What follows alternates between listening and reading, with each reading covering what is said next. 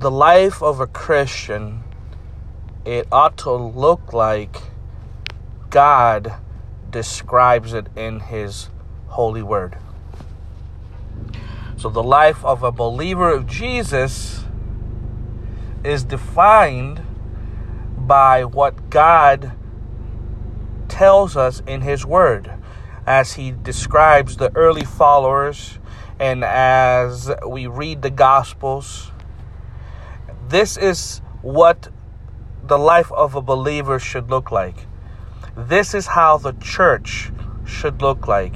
We see God's heart revealed throughout the pages of His Word and how He describes and how He confronts, how He addresses the compromise within the believers. With if you're a believer of Jesus Christ, His Word tells you, tells us how that should be. What are the standards? And so God has a expectation how his church should look like. God has an expectation how those who profess to know him, those who profess to love him, those who profess to walk with him, how their lives should look like. And it doesn't vary much. Now, of course, there are the, the life of a believer, uh, certain people are called to do certain things, but pretty much it's going to be according to God's word. Uh, the life of a, of a Christian should have very has should have very similar things to what the Word of God says. So, for instance, holiness should be a characteristic in a life of a believer. That's what makes him a Christian. Holiness, righteousness, the fear of God, obedience, faithfulness, service unto God, sacrifice, as in you laying down your life, you forsaking the world to follow Christ. These should be standards that are across the board in the life of a Christian.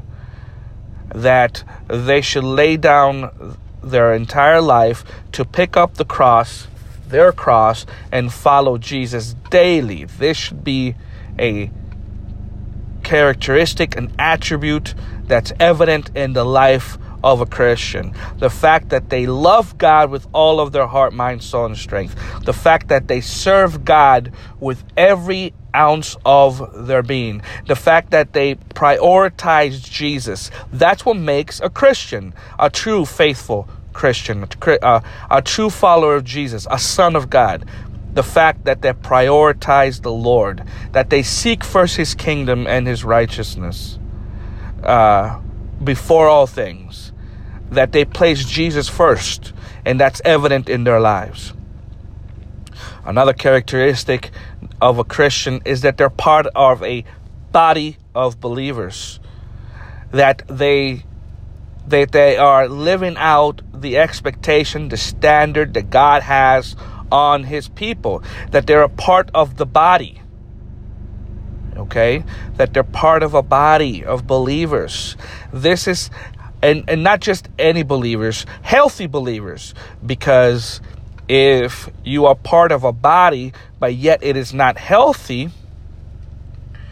and if it's not treated and if it's not dealt with and you're part of it, that unhealthy part can cause an infection.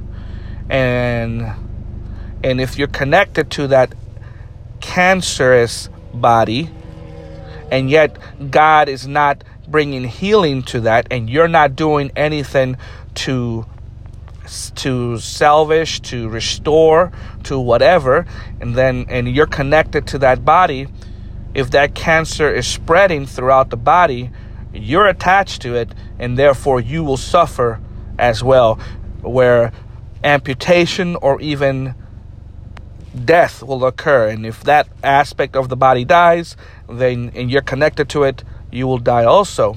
So that's uh, so I gave you an illustration of what the body on the, of an actual body that's diseased and whatnot, and, but it's no different from the actual body of Christ. If you are a leg, if you are an arm, and you're connected to a body of believers that is unhealthy, and yet there is no restoration, and God isn't involved in bringing change, but it's getting worse and worse. It's getting more ill, more sick, and you're connected to that particular body, and you do not separate yourself in the hope to be attached to a healthy body, then you're going to die with that body. So, so uh, God, God's standard is that His body of believers, His church, be holy and be healthy. So God confronts this in, in, in His Word, and, and He addresses those people who are part of a body, but yet they're unfaithful and they're not healthy. And these are the consequences. So it is God's will that that the believer be connected to a healthy body of believers. Okay, and so this is very inconsistent in in t- today's uh, profession of believers. It's very inconsistent um, because most are not connected to healthy bodies. Now, it is the will of God that a believer be partaking in the gathering of the saints. It is the will of God that a believer be partaking in the gathering of the saints, and they are not to forsake it. So, God's definition of what the church looks like is described his standard is the same. So how do you how do you come to terms in the time that we're in? Well because so i do so this whole pandemic situation allowed a lot of churches to truly expose themselves. This was an act of mercy I would even call it an act of mercy, in the hopes that God, in the hopes that those within those churches that closed down, that compromised, that turned their, their, their they closed their doors and whatever, that that God that the people within those churches that had eyes to see, ears to hear, that understood, would able to see. Wait a minute, this is an unhealthy part this is an unhe- this is an unhealthy body of believers. These people are not controlled by the Spirit of God. They're controlled by fear. So therefore, in the hopes that they would repent and turn and seek out a refuge. And those who just went with the went with the flow, went with the crowd, only um, exposed themselves to the the compromise that occurred. And for a very long time and even now are still compromised. They ha- have not disconnected themselves from the unhealthy body of believers have not sought out the remnant that God has of believers who are truly healthy have made excuses and therefore believe that God is somehow okay. And they do not realize that they're out of the will of God. Because if you're not part of a healthy body of believers, then it is, it is, you're not fulfilling the expectations that God has for His church. So, if you do not seek out, if you do not pray for God to lead you, if you do not strive to find a healthy body of believers, and then you are disconnected. You're out of fellowship with God's people. You're out of fellowship with God.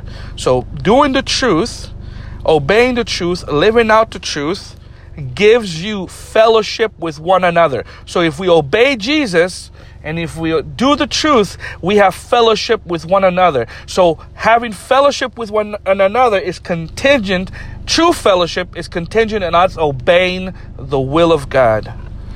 So, so what do you do? You are, what do you do? You've been out of fellowship with God's people. You've been out of fellowship. And, and, and even if you're in part, if you're part of some fellowship and yet it's unhealthy, meaning the doctrine is not that of the Lord, it's not that of the Spirit of God. The doctrine is compromised. the the, the, the, the, the, the atmosphere is worldly. If you're part of a fellowship and yet it's out of the will of God, it's unhealthy, then you're still out of fellowship. Because God wants you to gather with the saints. And your and, and, and if your church is lukewarm and if the doctrine is not of the Spirit of God, meaning it's not what it is worldly, then you, you have to address that. And and so if you're out of fellowship, meaning you're not partaking in a healthy body of believers. If you're part of a uh, group of believers, but yet it's, uh, it's unhealthy and compromised, and if you do not separate yourself and get connected to a healthy body of believers where you can flourish, um, then your life is, is in danger. Your future is in danger. So God expects His believers to repent if those who are called by my name, if my people who are called by my name will repent, will turn from their ways, God is able to hear and heal them. So God, if you were willing, if you're willing to recognize that you are not living out the expectations and the standards of God, you are not physically part of a healthy body of believers. Online does not count internet ministry is not the biblical standard that Jesus has for his believers. If you're not connected to a local body of healthy believers, you're out of the will of God.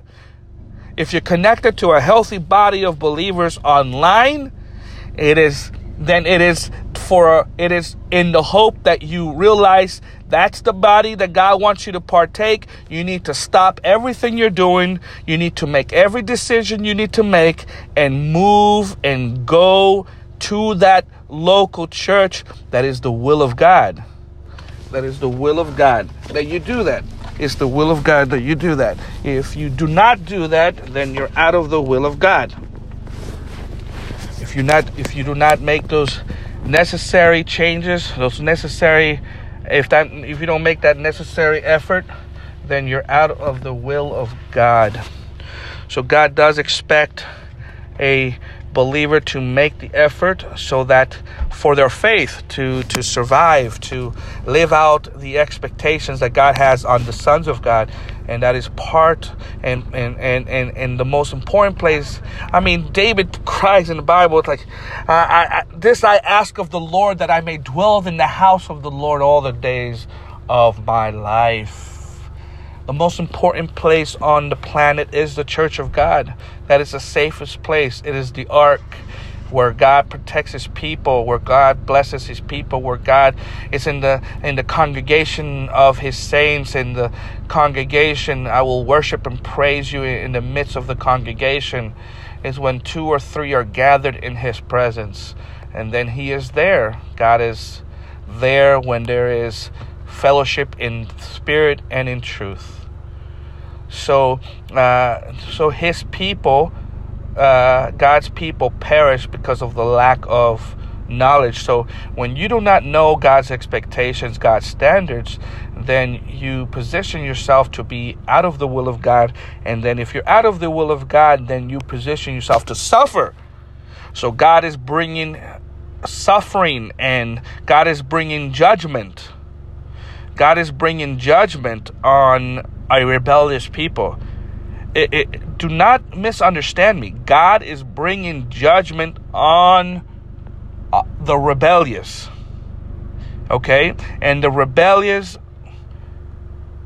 are just that they're rebellious it doesn't matter if they're in a church it doesn't matter if they're if they profess jesus it doesn't matter if they've been baptized it doesn't matter if you're if you're a professed Christian and yet you are not in the will of God, then you're in you're in rebellion, and God is bringing judgment the rebellion first on the house of God. For judgment must begin in the house of God. Okay, so so it is the will of God that you do everything that it takes to find a place of fellowship that is let that is that is controlled and is guided by the Spirit of God. It is the will of God that you do everything that it takes to be part of a local body of believers that are healthy, seeking the face of God, living out His word with evident manifestation of power and truth and freedom. That's the will of God. Okay? It is the will of God for your survival. For your survival. You are not to make any excuses. You are not to make any excuses. If you're out of fellowship and you're out somewhere in the wilderness believing that God has set you apart, there better be, and then that you are some lone prophet, that God has set you apart. You better be serving God in such a great way and that there's evidence that you're in the will of God because you're you're doing something because because you're reaching the lost somehow. You you you you better be starting your church. You better even if it's in the even if it's at a park even if it's whatever better be someone following you. You better be leading someone. You better be healing. You better be casting out devils. You better be doing something that's evident. You better be interceding and God confirming the fact that He's hearing your prayers. Okay? Because if you're not serving Jesus, you're serving something else. Service to Jesus looks away. There's where there's true evidence of change in in the lives of those that you're affecting, including your own. It's if you're not for some reason God has you out of what it's supposed to look like, if God somehow has you out of of the fellowship and he's and he's ordained you to be a prophet unto the nations then you better be going to the nations somehow. I don't know how. You better be doing something and there better be fruit. And i'm not talking about that you're going to the nations online and people are following you. If people are following you, you better be leading them to a place of worship where they can come together. If people are following you and you have viewers and you have people you influence, you better make a means that where they can meet in person. It's not the will of God that people follow you and partake in an unhealthy body of believers. If you believe that you've been called and you're in the truth, then and you're and you're and you're preaching the gospel online or some type of platform, it better be so that they're coming to you so that you can disciple them in person, lay hands on them in person. Okay, it's, the, it's not about you trying to lead the multitudes and then you don't you're not involved in their lives. Go make disciples of nations. So it doesn't mean that you preach to them and let other people make this uh, make them uh, try to disciple them and they're in error okay you if you believe that that's what you're called to do and to be a minister and you're, you're not to be part of a fellowship that you're not to be part of a group of believers that you're not to be part of a church then you better have your own and it doesn't matter it, it, it better be in your house it, it, it, better be at the park it better be in, in, in, in, in the woods it better be somewhere it better be somewhere and there better be evidence that the power of God is there. Doesn't have to have 500 people. It can just have at least two or three. Okay? But if it's healthy, then God will add to it. Because if, if, if it doesn't look like that, then you're deceived and you're distracted and you're making excuses and you're in sin. And obviously, you're not confronting the rebellion in those that you're listening to. So God does have a standard. God does have a standard. Do not be deceived, people. Do not be deceived. God does have a standard. He has a way that it ought to look. It is the responsibility of the Christian to live that out as God so commands us to live out. Seek the Lord Jesus Christ while he may be found. In Jesus' name.